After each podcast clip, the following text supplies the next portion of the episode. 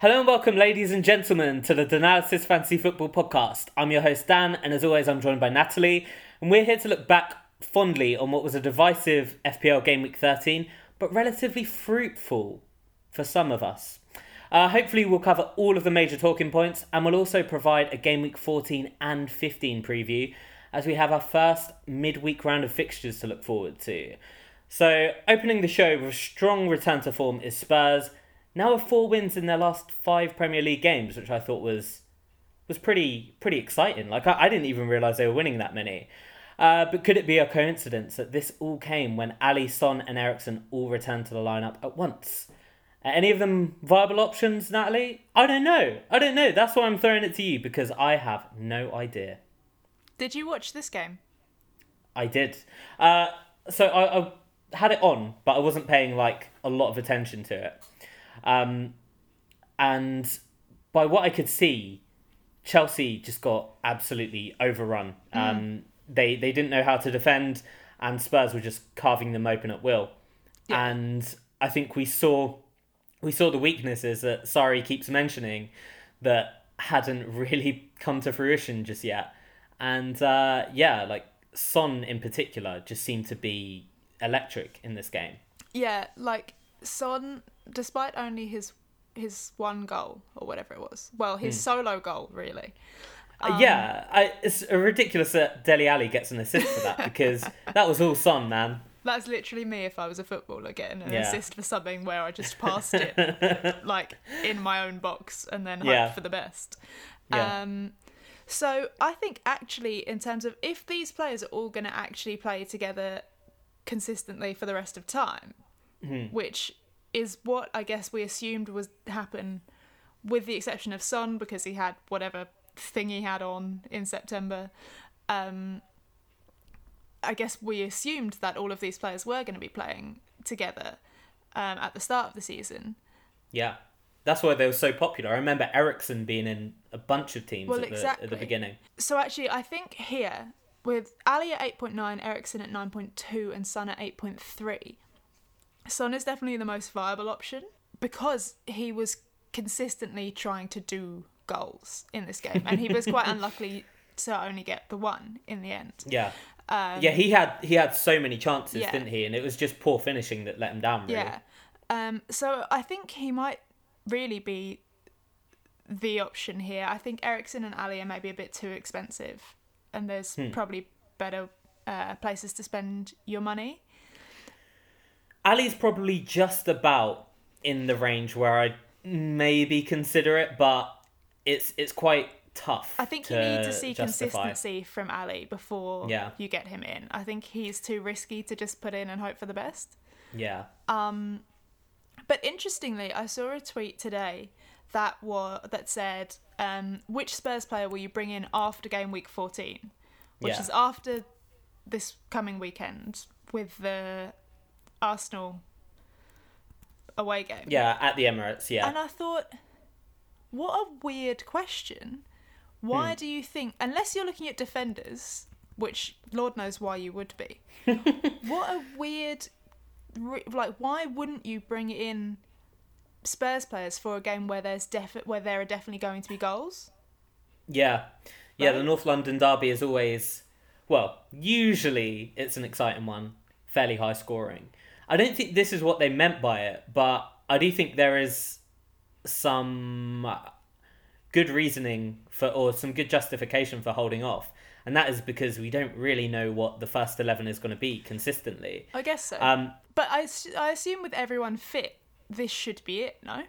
Bars. Yeah I, I would assume so. I mean obviously not so much at the back because uh, they had well, quite a few because everyone's there. off yeah, but but certainly as a front four, uh, Kane, Alli, Eriksen, and Son makes a lot of sense, mm. and they are, I think, consistently their best players. Yeah. But my my question is, can any of them be truly viable options with Champions League back on the horizon? Mm. Uh, and they're relative. They have a relatively small squad when you compare to Man City, for example. Yeah. And that's kind of where I think the problems might arise.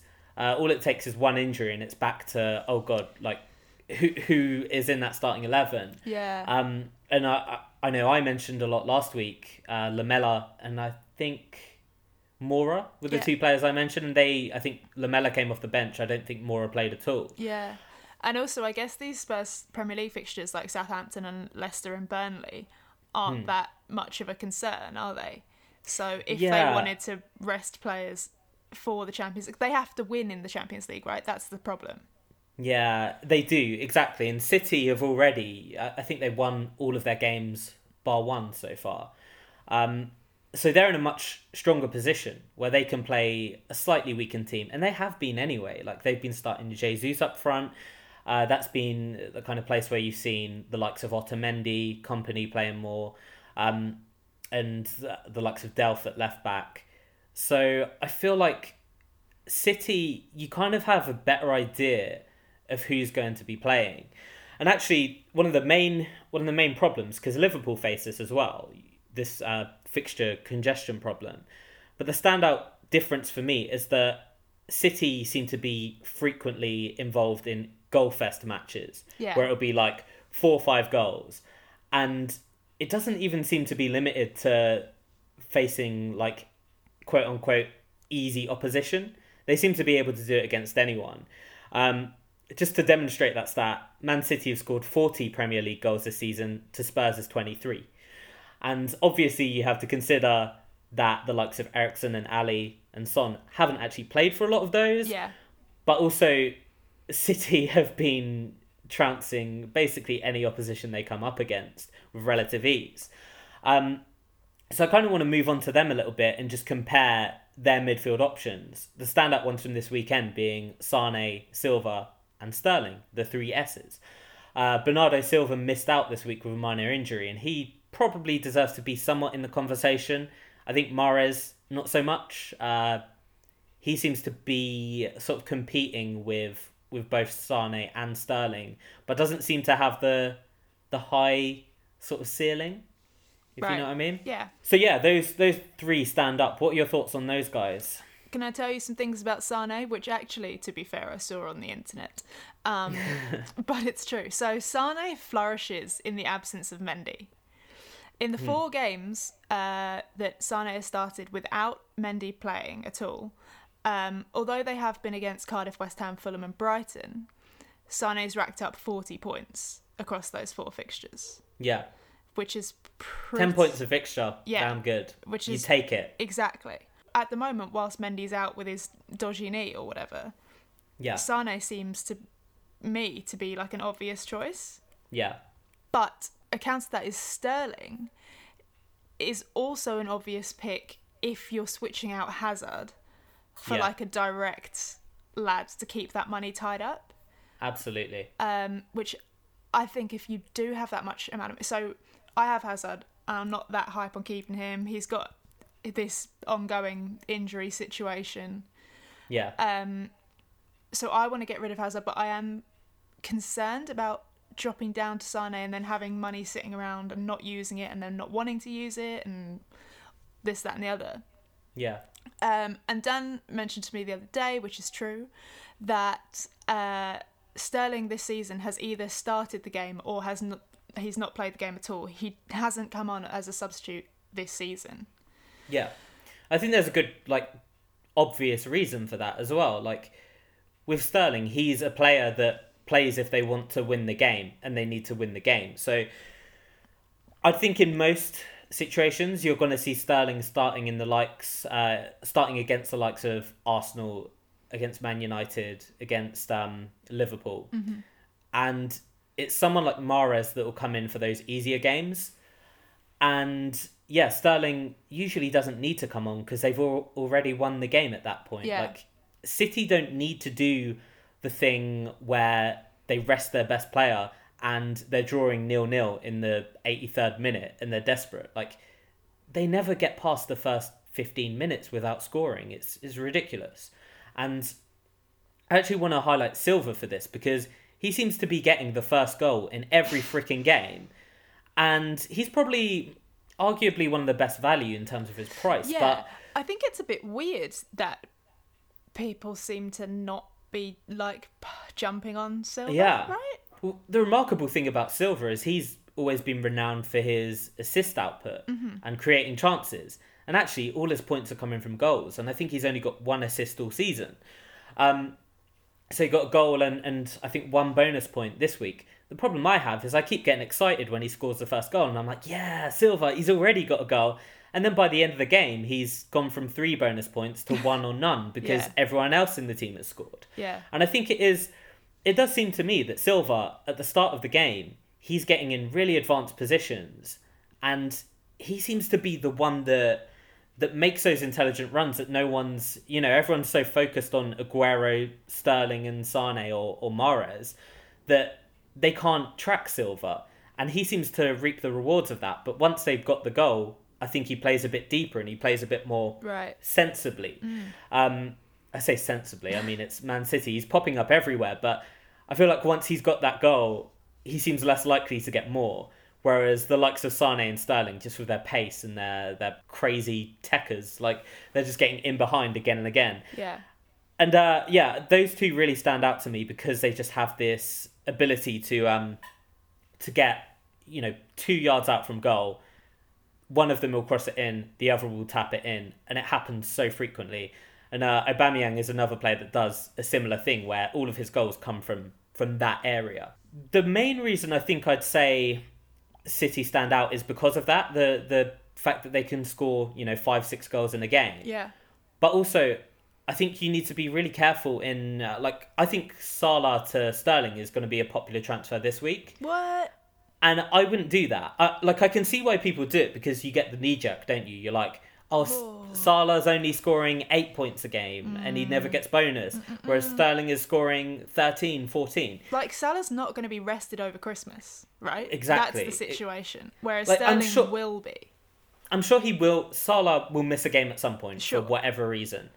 But the difference is, like with Sterling, if you bring him in this week, and I really wanted to do it, I mean, if you've been listening to this pod, you would have known I wanted to do it for the last like four, four weeks. Four weeks ago, yeah, and I didn't, and I went for David Silva, and in that first week it didn't do so well because I think Silva scored and Sterling got like two goals and two assists yeah, or whatever. Yeah. But the week after, I don't think Sterling played and and Silva scored again, so it was like okay, that's all good. But yeah, the issue that you're going to have is I could quite easily see any of Sterling, Sane, Mahrez being rested. I think Silva will definitely play as long as De Bruyne is out. Mm. But I don't think this is the week to be get, getting rid of a guy like Salah because you're going to find yourself in trouble when all of a sudden you sold your 13 million asset and your 11 million guy isn't playing. Yeah. And that's too much of a big risk to take. Whereas I do think if you're looking if you're looking at upgrading someone, uh, trying to think of the example, someone maybe in that like a Mane like maybe. Yeah. Okay. So that's a great example. If you're thinking of upgrading him or you're getting rid of Hazard, I don't see that as such a, an issue.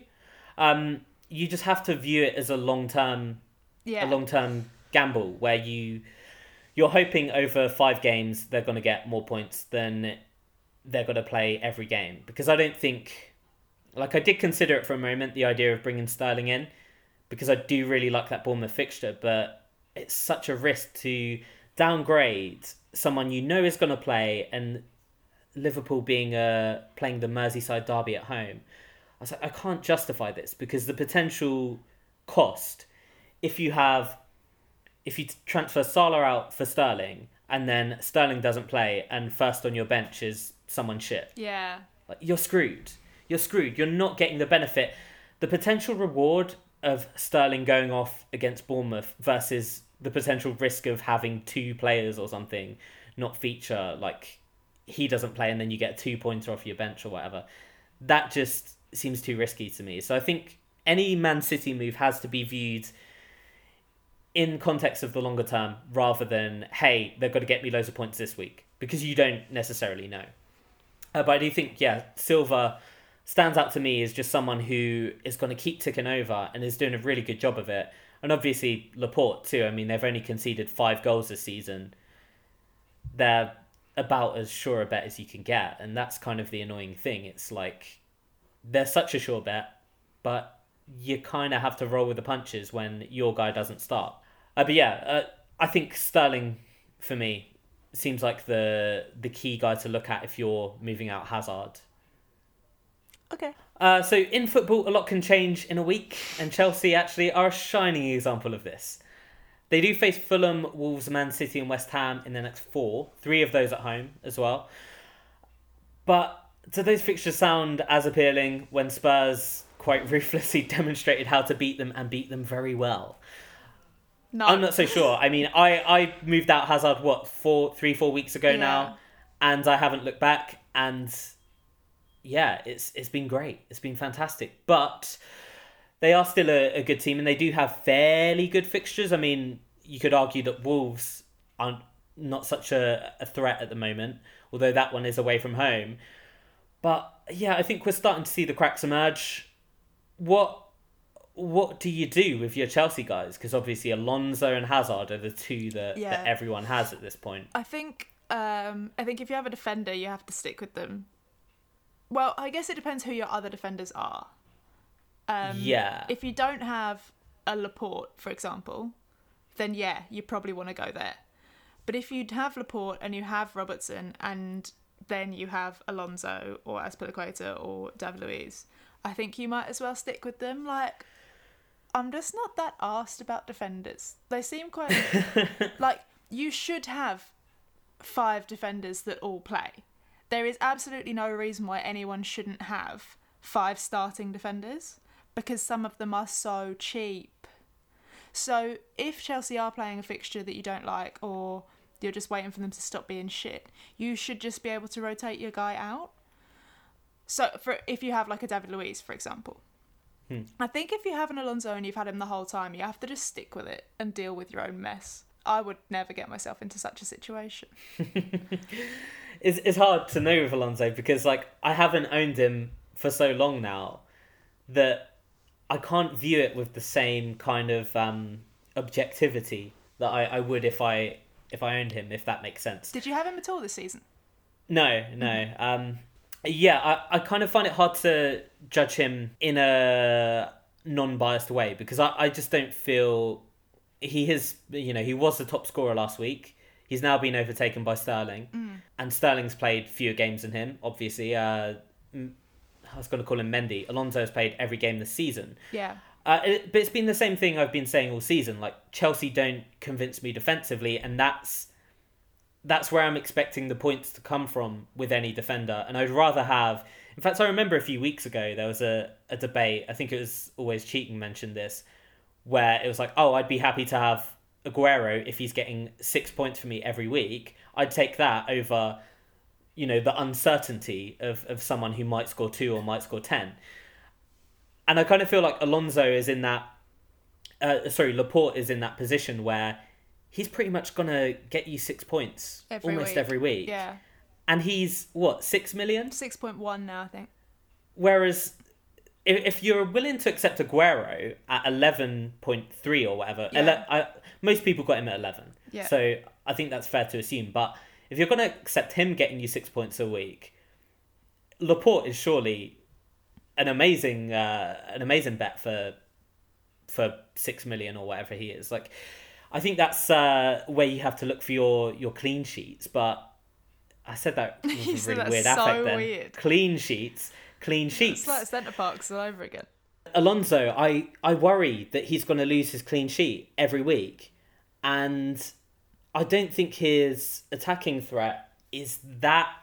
You know, people do big him up quite a lot for that, but I don't think it's worth the price that people are paying for him. Mm. And if you think about it, he could be a make weight for getting Sterling into your team. Yeah. Like if you drop down Alonso, he's eating up a lot of funds, and I guess Robertson is quite quite highly priced now. But yeah. it, it seems most people who are in the sort of like template team scenario already had Robertson and haven't transferred him out. So. Yeah and also, there's always those other options with Liverpool, like Alexander Arnold and Gomez and stuff.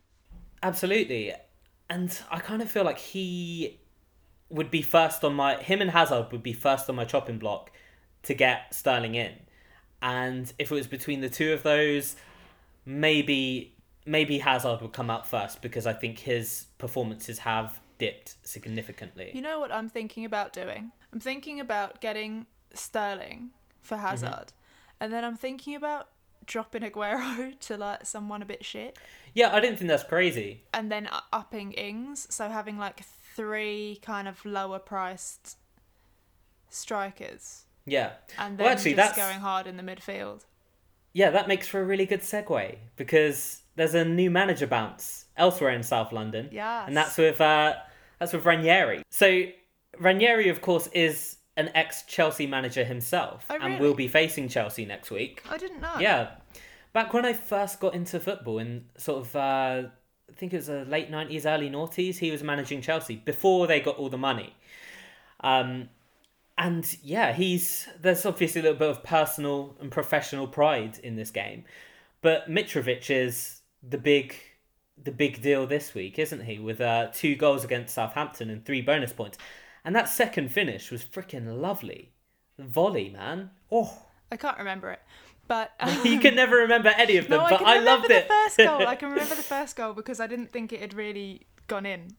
The yeah, the first one that was quite rubbish. Yeah. The second one was a really lovely volley, and he looked brilliant. And Fulham, the one thing I want to say about them is they showed resilience that they did not have before. Um, that's obviously something that's been mentioned a lot about Arsenal this season. You know, playing badly but being resilient. And uh, yeah, Fulham showed that for the first time. Obviously, it was against Southampton, so maybe you have to account for that a little bit. But I think they were brilliant, and I think they thoroughly deserve to win. Um, what are your thoughts? Yeah, so after the game, Ranieri said um, about Mitrovic that he is one of the best goal scorers in Europe and he can do anything. Oh, wow. And I thought, huh, okay, probably keep him around. Yeah, I'll, I'll bring him in right now. I, I mean, that's that's very Ranieri, isn't it? He loves to big up his players and exaggerate a little bit. And, well, actually, he was very humble in the Leicester title winning season where he kept talking about, oh, we must just get to 40 points and not get relegated. and it was like, you're on 70 points. What yeah. the hell? But I think even if like even if there's a little bit of truth in thinking that Mitrovic is one of the best goal scorers in Europe, if he thinks that and he is managing him, yeah, it's it sounds promising. Yeah, uh, and I think Ranieri is a good manager when it comes to just being that guy who gives players a little bit of confidence. Mm. And if there was one thing that Fulham were lacking, it was obviously confidence because I think, you know, they'd lost faith in Jokanovic and I think the players kind of look at that and they see him floundering and not really knowing what to do and you, you just sometimes you lose faith in the, the leadership. So now they've got the, the new manager bounce and they have a fairly fairly reasonable run in their fixtures, I believe. I don't have that on my screen right now. Who have they well, got? They have Chelsea away next, and then Leicester at home, Man United away, West Ham at home. But then over the Christmas period, they have quite a few all right fixtures. Yeah. So there are two kind of predicaments here that I'd put forward if you don't own any Fulham players. Yeah. The first one is Mitrovic and his four yellow cards. So he's been on four yellow cards for what, three weeks now? At least two, but possibly three. Yeah. So this is we're getting into Costa like territory. Um, that just makes me want to get him more. yeah, where two seasons two seasons ago, Costa was on like four yellow cards for like two months, and people weren't getting him in because they were like, "No, yeah. he'll get that fifth yellow card," and he just never. Well, he did eventually, obviously. He, I don't think he did. I think he no, got he to did. the. He did get it. Oh, did he? I, okay. I don't know. wait, no. Didn't he get it in like a Premier League game when there was like a League Cup game after? Maybe. I think it was something like that. He deliberately got it, and I was like, "You are brilliant." Maybe sir. that's true. So that's kind of what I'm thinking with Mitrovic. Like, surely in his mind, if he can, he'll try and hold off until around Christmas, yeah. and then he'll get one there so he can have a week off, right? Yeah, yeah, he'll get the Christmas break off. Right. Get the Boxing Day match off. So that's quite far off. Still, we've still got what five, six game weeks before that. um, I don't know if he can last that long. So if you don't have him, that is a situation. But also, if you want to bring him in, just do it because otherwise you're going to be waiting for ages. But if you did just get rid of Mitrovic for Ooh. someone else. Oh, ah. Don't bring him straight back in. Like stick no, with whoever you got because you got whoever you got because you wanted to get them.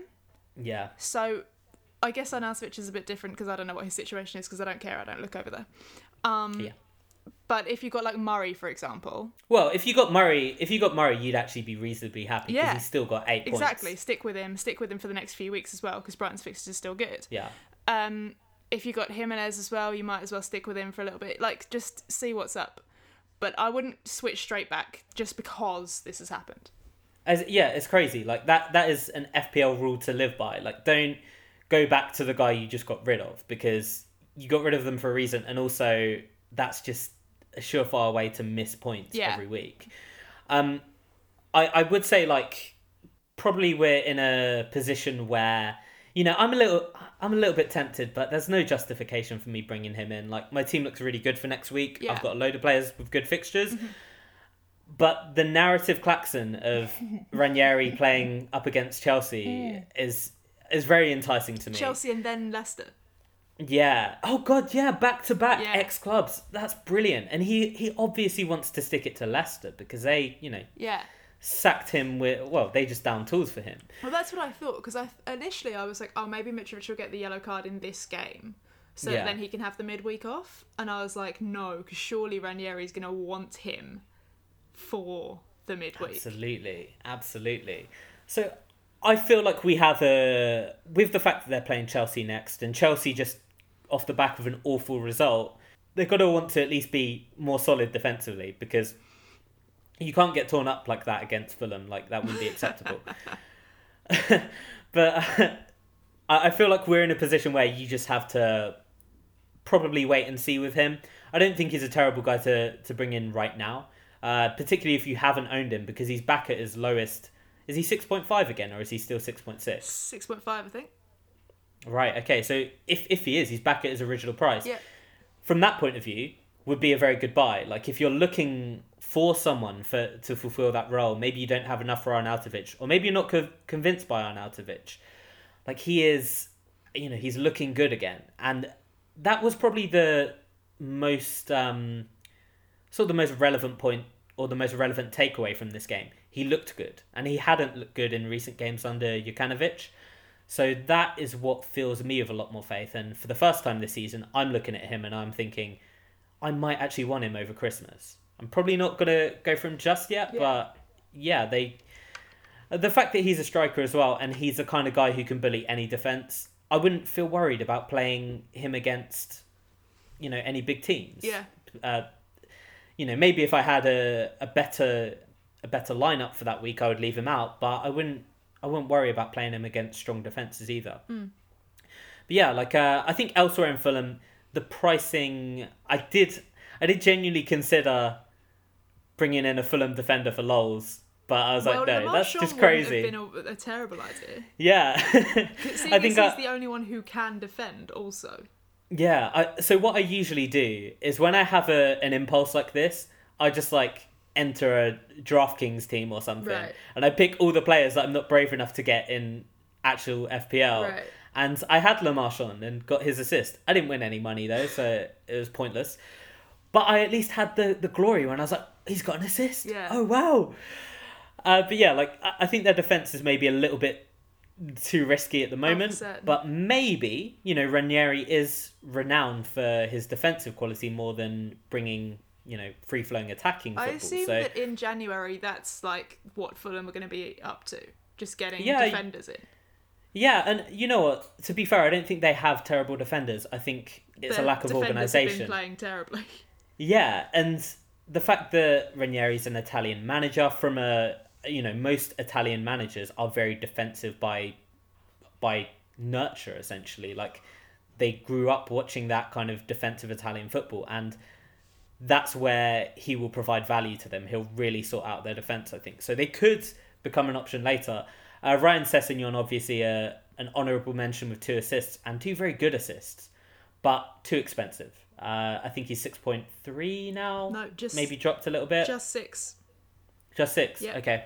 I think it's a, so, I think it's an all right price for a midfielder. Yeah, I mean, particularly if he plays high up the problem under Jokanovic was you didn't know if he was going to play left back or left wing. Uh, did he play? I, I wasn't really paying attention, but I assume he was left wing. Obviously, because I have absolutely he got the two assists. no idea. But that regardless, is what I would assume. It was freaking brilliant. Like his uh, assist for Schürrle's goal was yeah top notch. I love that, and that was actually very Man City in its uh, the way it came about. Is kind of reminiscent of Sane. So he could maybe be one to keep an eye out for. Uh, obviously, a very hyped young player, but it would be Mitrovic. He would be the only place I'm looking yeah. at this point in time. I think that's fair. Yeah. Uh, just wanted to give a couple of special shout outs. One to Mark Hughes for saying, We'll look at the stats tomorrow. We'll probably do Fulham in almost every area that you need to do to have a good performance. You didn't do him in XG though, did you, Mark Hughes? or just 1.29 to Fulham, 1.30 to Southampton. Almost equal. So uh, stick that in your pipe and smoke it, Mark. And yeah, not in the goals. Not either. in actual goals. That's that's obviously, but he did he did mention that, so I didn't want to totally take his quote out of context. Right. Okay. And the other one is Armstrong. Oh yeah, I can tell you about Armstrong because I've done some research. He was signed by Southampton in the summer from Celtic. This is only his second or maybe third. I can't tell, and I couldn't be bothered to do any research because you looked at the minutes played. Yeah, and it was like right. half hour, and I was like, well, I don't fucking know. It was his second or third start this season in the Premier League. Maybe he'll be all right if Southampton ever are good. Uh, he's 5.1 currently. You hit the nail on the head there. If Southampton are ever good, yeah. that's not going to happen under Mark Hughes, I'm afraid. Both of his goals were wicked though, uh, so I, I do I have time for his finishing, but you shouldn't be looking there. No, like... I don't. But just in case anyone wanted to know who he was, that's who he is. Uh, Huddersfield and Wolves find themselves in decidedly opposite trajectories at the moment, and suddenly we're all reminded of the qualities that made Huddersfield so special in the first place. Oh. Good old David Wagner, yes. bringing his his uh, high pressing, high altitude foot, high altitude. is that what he he does? Like he just takes him up a mountain and makes him train. yeah. I, I don't know what word I was looking for there. High velocity, uh, who knows? But anyway, it's good he football, takes them all right. The mountain and then throws them down the mountain. Mate, high altitude, you know that would be velocity. a good way to get them really fit. I'm not sure I'd recommend any players from Huddersfield besides maybe their defence, uh, but also price is a, a consideration here. Their midfielders are quite cheap, and I think yeah, but they don't score enough. Yeah, but even when they do score, look, I've got Deulofeu sitting around, right, at five point one or five point four or whatever. And I'd say you hold on to him for that fixture next week because he'll probably score in it. Okay, but I think in that where where that is concerned, it's not that much different to if I did have a Huddersfield. Yeah. Five millionaire or whatever, you know. Five millionaire. Yeah. the way I see Huddersfield. Huddersfield is that we, you know, we've been looking at them as oh they're pushovers. How do I phrase this? Basically, it's good to pick your captain as someone who who's playing against them. That was the way we were looking at them. And I, I'm glad I didn't go with Jimenez in the end because he came very close to scoring, but he didn't. Mm. Um, and yeah, Huddersfield just much like Cardiff, I think they're showing what they're really good at, and they can really cause problems for teams when they set up in the right way and when they're they're motivated. And we're starting to see that they are much like Fulham, a lot more resilient than we gave them credit for. So I kind of think they're a team you need to reassess in terms of how bad they are. But when it comes to picking fantasy assets, personally, I would only be thinking of maybe a defender and that would be in my sort of like cheap slot. Right. Uh, if they have some, uh, it wouldn't even be for me like if they have nice fixtures because I think they're that team that can just they can grind out a result against any team bar like Man City, Liverpool. Well, even Liverpool they only lost one 0 Yeah, was it? Did they really? Yeah, it was their five thirty game, and it was just nil nil for so long, and then I guess right. it was Salah who scored but that that kind of says it all, doesn't it? Like they they are really good at stifling teams, mm. and I think Wolves, you know, comparably. Actually, before we move on to Wolves, did you want to shout out anyone in particular from Huddersfield? No, not yet. I think they're they're just definitely a team to keep an eye on and see how they do over the next few weeks because they have yeah. Brighton and Bournemouth are the next two fixtures. Then they yeah. play Arsenal, which might not be as exciting for them. Um, yeah, it, but... it's quite weird this season as well because like I find it hard to recommend.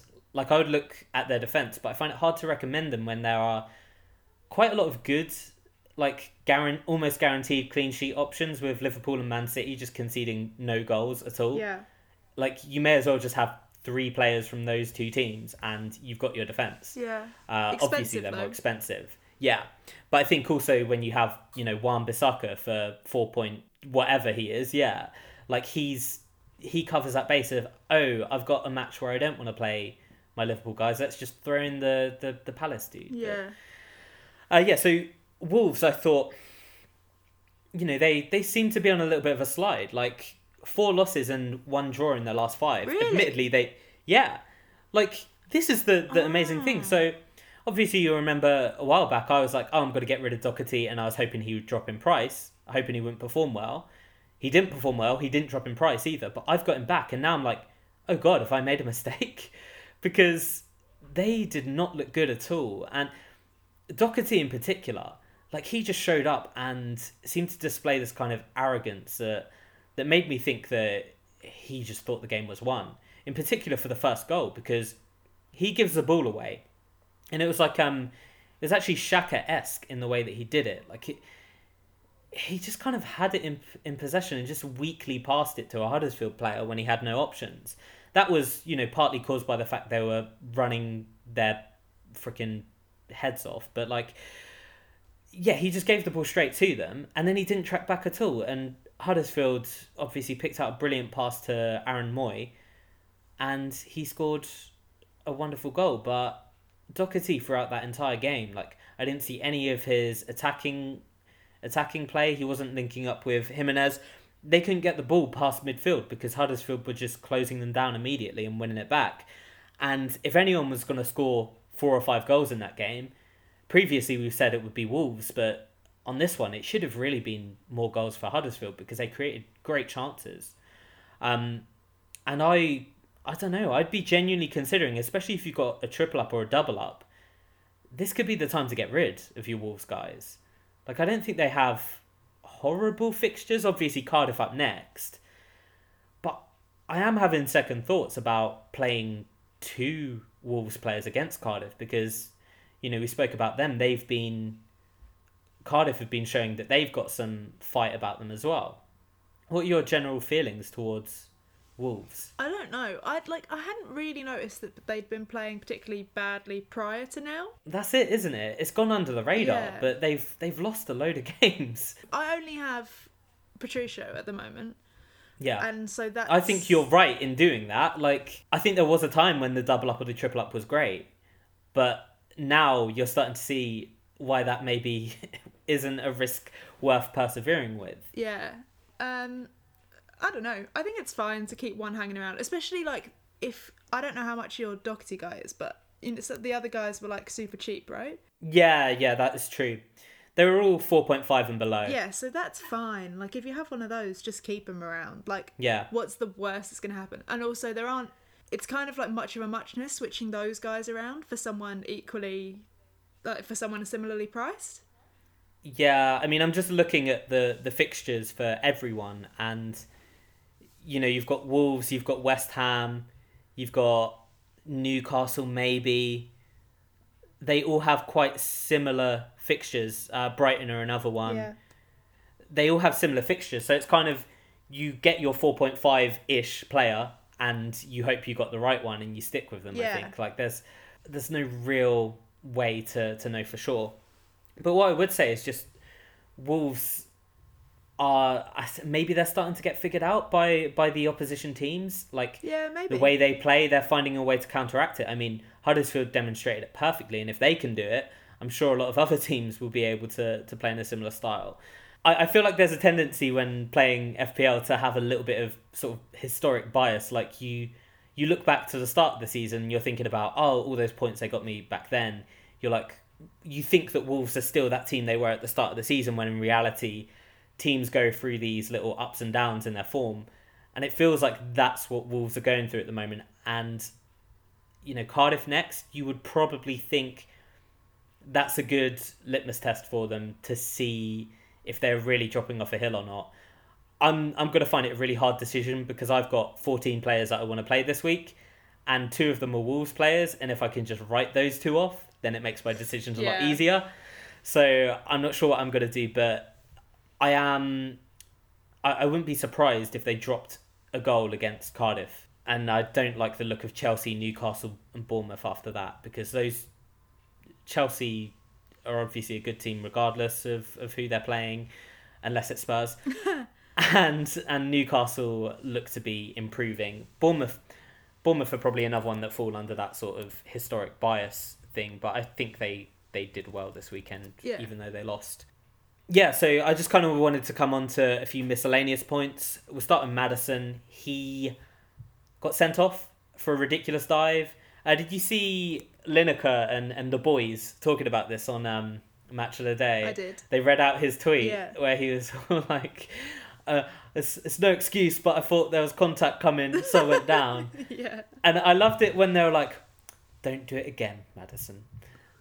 Yeah, uh, he's obviously been falling off a cliff in terms of his form. Maddison. Uh, yeah. Well, he has been injured, to be fair to him. Yeah, but before that, it was just a two points after two points, well, and I've... I guess so. But you know, who's like he was quite cheap when it all kicked off, so I'm not really mad about it. Yeah. I am mad that everyone got rid of him because he was injured, and then in this surprise return, then is when he's got the two yellow cards and been sent yeah, off. why can't you get sent off when I don't have you, but, but everyone, else, else does. does? Exactly.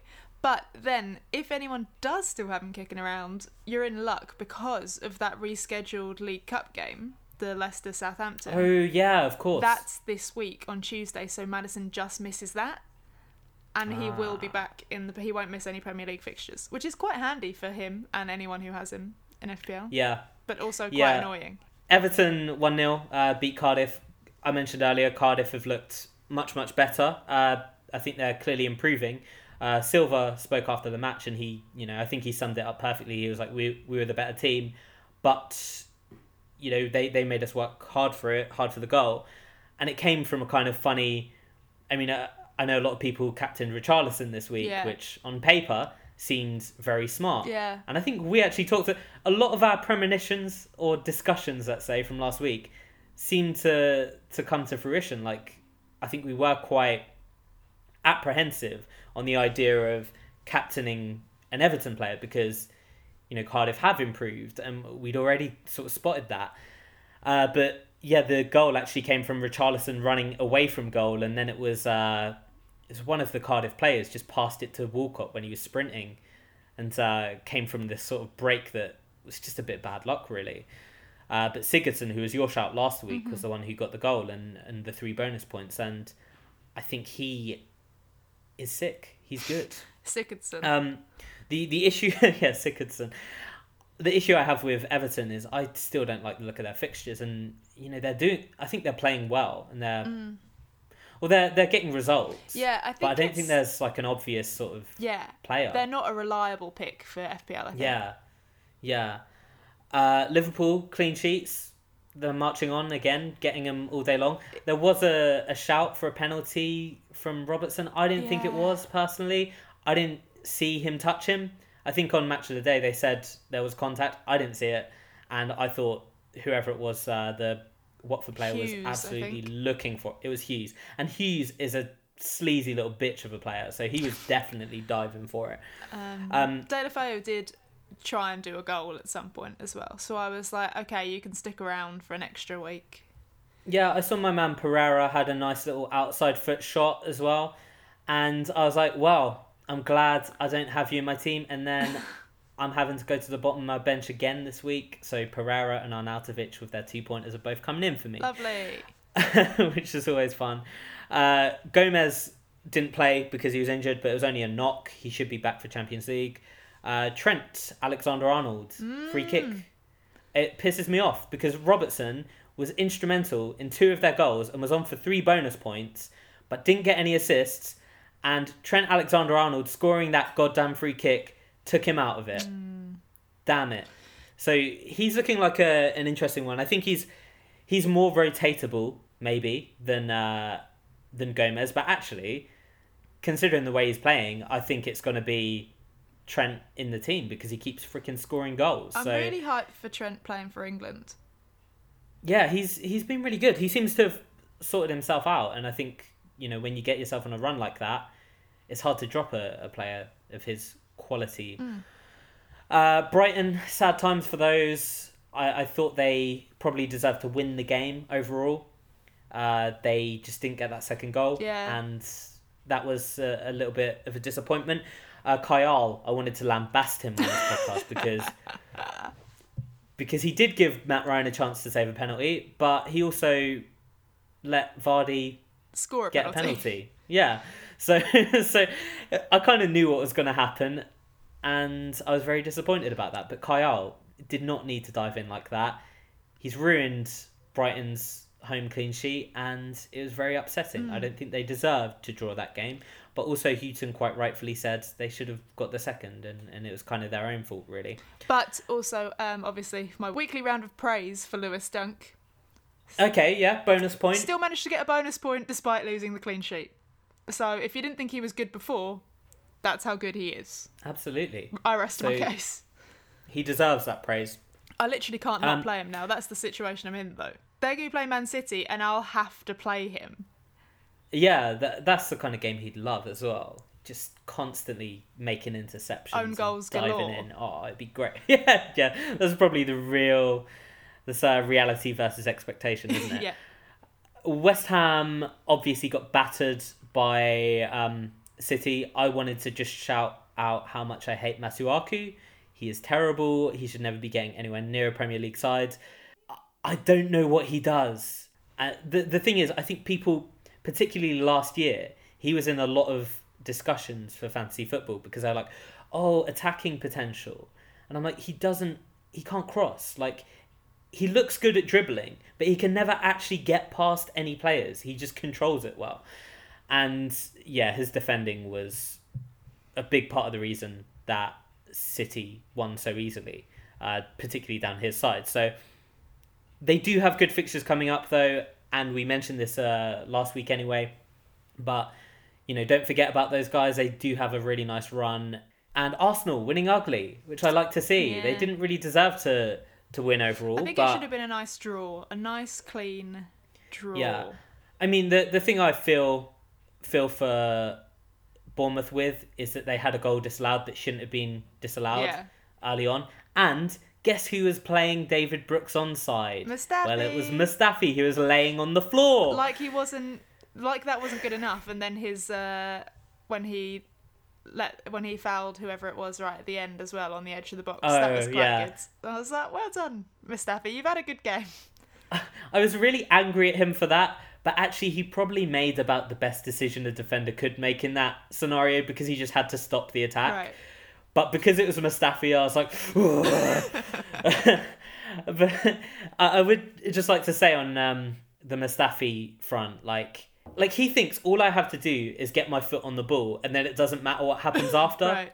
And that was exactly what happened in this scenario because he'd a- what he'd actually done in the Brooks goal. Who, by the way, I really like Brooks as a as a shout. You know what? Because he I got, meant to make a bit for Brooks and I forgot. He's five point one, isn't he? He's really cheap. Something like that obviously loads of options in the Bournemouth side, but 5.1 for him, he looks probably like the guy who will end up getting the mo- most goals out of that midfield. Um, if so, if you don't want Wilson, but you want a midfielder, you don't want Fraser. I actually think he, yeah, I think he actually looks slightly better value. You know, Fraser, Wilson, King, and uh, Brooks were all key in that goal yeah, as well. sure. Uh, but yeah, like back on the Mustafi thing, like it just seems like he all he cares about is winning the ball, even if immediately after it goes right back to them and they have a, a goal scoring opportunity, and it's so frustrating. But Koscielny should be back soon, and yeah, I think Arsenal, you know, they're they're getting results regardless of how they're playing, mm. and I think you have to consider that with, you know, your main man Aubameyang. Uh, the only problem is who is actually going to play because Lacazette missed out through injury, and but yeah, they're looking good. Uh, okay, so let's move on to the Danalysis Domestic. Ooh. A quick roundup of our top scorer this week, please, Natalie. Okay, well, we have a new leader. Oh, really? Yes. Uh, Zach well, Sargent this is exciting. is our new our new um, number one. Um, he just scored 60 points this week, which is absolutely fine, but doesn't really matter how many he scored because he's number one. So congrats, Zach. That's what really matters, isn't it's it? It's true. And then, in complete shock news, uh, our current joint top scorers are not to put you down, Warwick Lace. You did really well. with 77 points. Also, currently on 77 points before the Burnley Newcastle game, our very own Dave Sylvester. Ah, friend of the pod, even though he doesn't know it. Does he know we have a podcast? Yeah, of course he does. He's in the Danalysis League. Thus, oh yeah, true. He's always quite supportive on Twitter of the podcast. So I like that. Um, yeah, well done, Dave. Dave and Warwick both had Sterling. Yeah, well done, guys. Congratulations. All right. Uh, okay, we're gonna do a game week fourteen and fifteen preview, uh, taking into account both both game weeks because we have a midweek uh, list of fixtures, which is quite exciting. I like it when you, you have like a quick sort of recovery period where it's like, oh, I sucked in game week 14. Doesn't matter. We got week 15 in like two days. Yeah. Uh, so I think the best way to do this is we just pick out who we think has sort of the best run-ins. Oh God! Uh, okay, because there's there's a lot there's a lot to look at. So I guess I'll I'll start with uh, Liverpool have Everton and Burnley back to back. Everton, obviously Merseyside derby, mm. big deal. There are actually three derbies next weekend. Yeah, in succession. They're, they're, it's the derby day. They're branding it like yeah, they're branding it, aren't they? Um, that's pretty exciting. I like it's that. Quite wild. I like that a lot. Like it's quite mad. Who is it? It's uh, North London derby, Liverpool Everton, and what's the other one? Chelsea Fulham. Chelsea Fulham. Yeah, so that's pretty exciting, and you always get sparks flying in these sort of sorts of games. Uh, Liverpool, I think they've only conceded one goal at home all season, um, in the Premier League, mm. that is, and facing their their Merseyside rivals, I am wondering, I'm wondering if I go for a little Salah captain here, because I feel like it could go a little bit crazy, and I believe it's the last game of the weekend, right? Uh, you might. I think it's a late kickoff on Sunday. Yes. And we all know that the later the kickoff, the more likely you will get the points. Is that true? Because that's just. Have you just science. made that up? I have made that up. Okay, But good. I'm going to stand by it. Cool. Um, so, yeah, and then they face Burnley next, who, you know, they haven't really picked up form yet this season, but we might see them do something tonight. I don't know. Newcastle looking good as well, so it's hard to say. Uh, Man City have two quite tasty fixtures yeah. as well Bournemouth and Watford.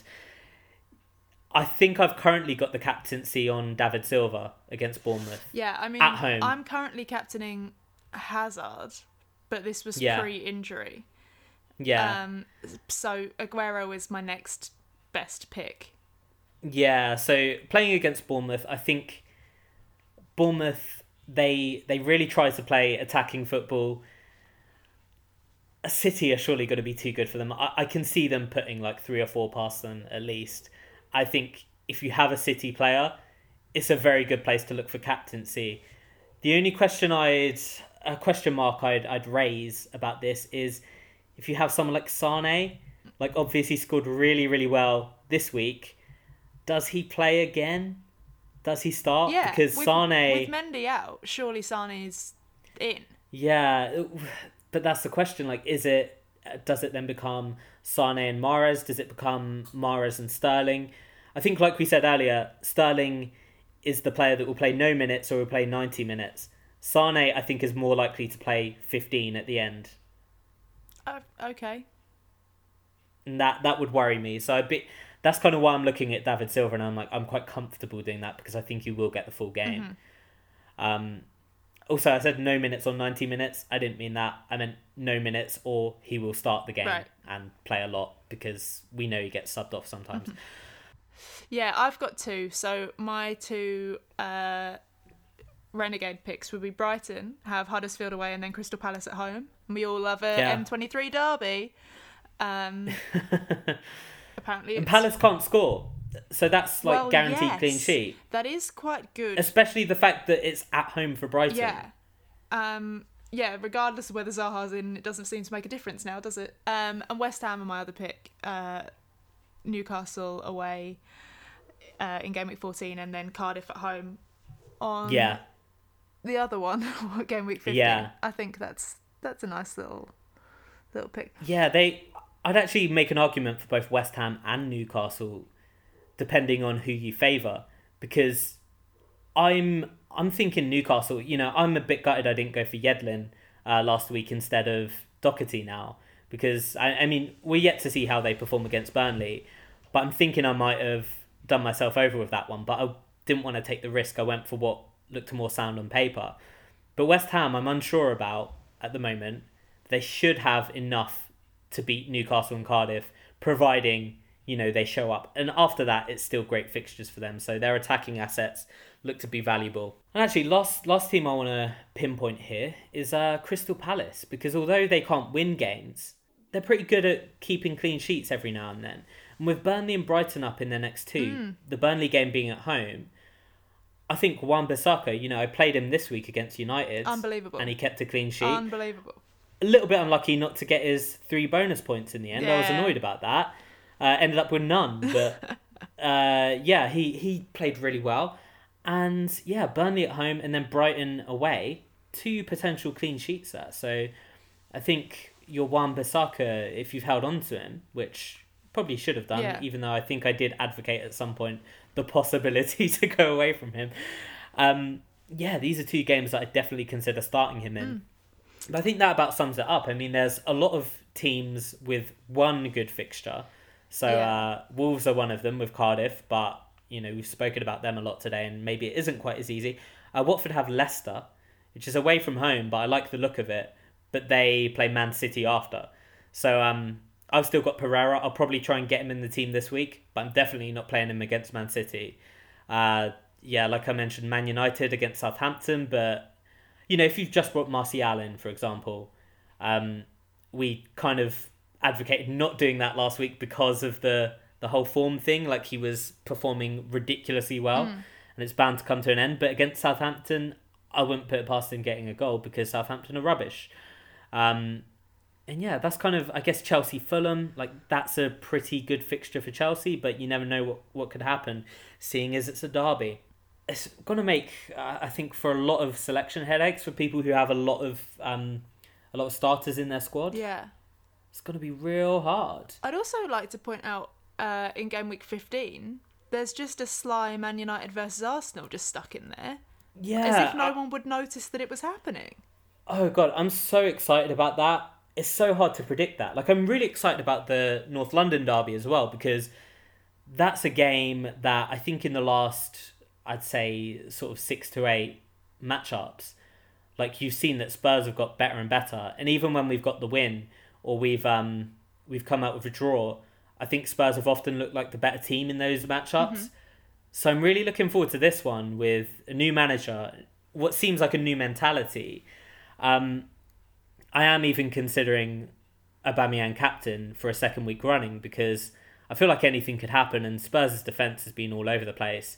But I really don't know what to expect from that. And yeah, Man United playing them at Old Trafford, that's one hell of a run. I freaking love it. I'm well up for this. Good. Oh, can I actually? I just wanted to just in case anyone hadn't noticed. So game week 14 actually starts on Friday. Cardiff Wolves is Friday Ooh, night. yeah. And then there's no good shout uh, lunchtime kickoff on Saturday. It's straight until the into the three o'clocks. Yeah, and then everything's wrapped up on Sunday in prep for game week 15 starting on Tuesday evening. But yeah, let's move on to the clean sheet cup quickly. Well, I can certainly tell you that I got two points for what if is this the first time ever, or is this uh, the second time someone's the... got a nil nil? Uh, I definitely got a nil nil last season. Okay, yeah, nil nil. Manchester United against Crystal Palace at Old Trafford as well, and I, I will say, I was a little bit lucky on this one because Man United scored what I thought was a perfectly good goal that was ruled out for offside, uh, with Lukaku, and I think I got a bit lucky there. I think the the tally for this week for VAR decisions that would have been given think we've got three. There's the. You're really obsessed with this, aren't you? Yeah, there's the Bournemouth offside goal mm-hmm. that was onside. There's the definite penalty on Hazard uh, from where Juan Foyth just absolutely whacks him. That boy, I can't hack him. I don't like him at all. yeah, he's he loves to just dive into challenges. He's got a bit of the Mustafi about him. Uh, and there was also was it the Lukaku one, or did I already mention that? Mm. Yeah, the Lukaku goal. Okay. Uh, that I'm pretty sure was onside. So actually, that would have been three. I'm, I'm quite happy for it this season because Arsenal are getting a bit of luck. We're gonna but, have know, to do a whole pre-season episode on um, penalty takers next year. Yeah, and just VAR VAR XG. Yeah. Well, wow. this game week I'm going to say Burnley. Okay. I don't want to go for the nil nil. Yeah, I think you know when someone's just got a nil nil, it's the worst time to go for a yeah. for a new nil nil. I'm gonna say that. Who are you saying for game week 14, please? oh, I'm tempted to have Palace just so we've got like a proper head to head there. Yeah, you can do. Uh, I'm just looking at the other fixtures. I don't. Man City. Man City is too easy. I don't like them for clean sheets. I don't think there are going to be many clean sheets in this game week. I yeah, I think Man City is a tap in, so I'm going to go for that really? one. Really? Yeah. I don't, but okay. I think Bournemouth will struggle a lot to get enough of the ball to counter attack them. They run quite fast. They do, but City foul you before you get there. Okay. Like they break up the attack so early. Game week 15? Yep this I'm gonna say I'm gonna say West Ham. They've got to do it eventually, haven't they? Yeah, and you never know. They might have they might have a game week fourteen clean sheet that we can all start getting excited about. Uh, okay, so I will go for. Okay, this one's really for the narrative. Mm-hmm. I don't know if I actually believe this will happen, but I'm going to say Arsenal against Man United. You reckon Arsenal will keep a clean sheet? Yeah, and I think this is going to be the start of a clean sheet run for Arsenal, and it's going to be when I bring Hector Bellerin into my team. Okay. That's going to be real exciting. Well, I can't wait. Uh, okay, I think that that sums it up. Where are we at score wise for clean sheet cup? You're like, on um... six, and I am on three. Oh, got quite a lead built up, so I hope I do well.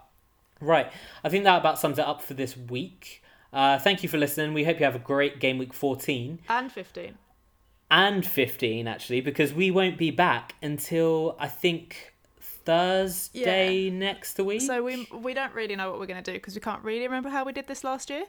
Um, yeah. Shout out to us.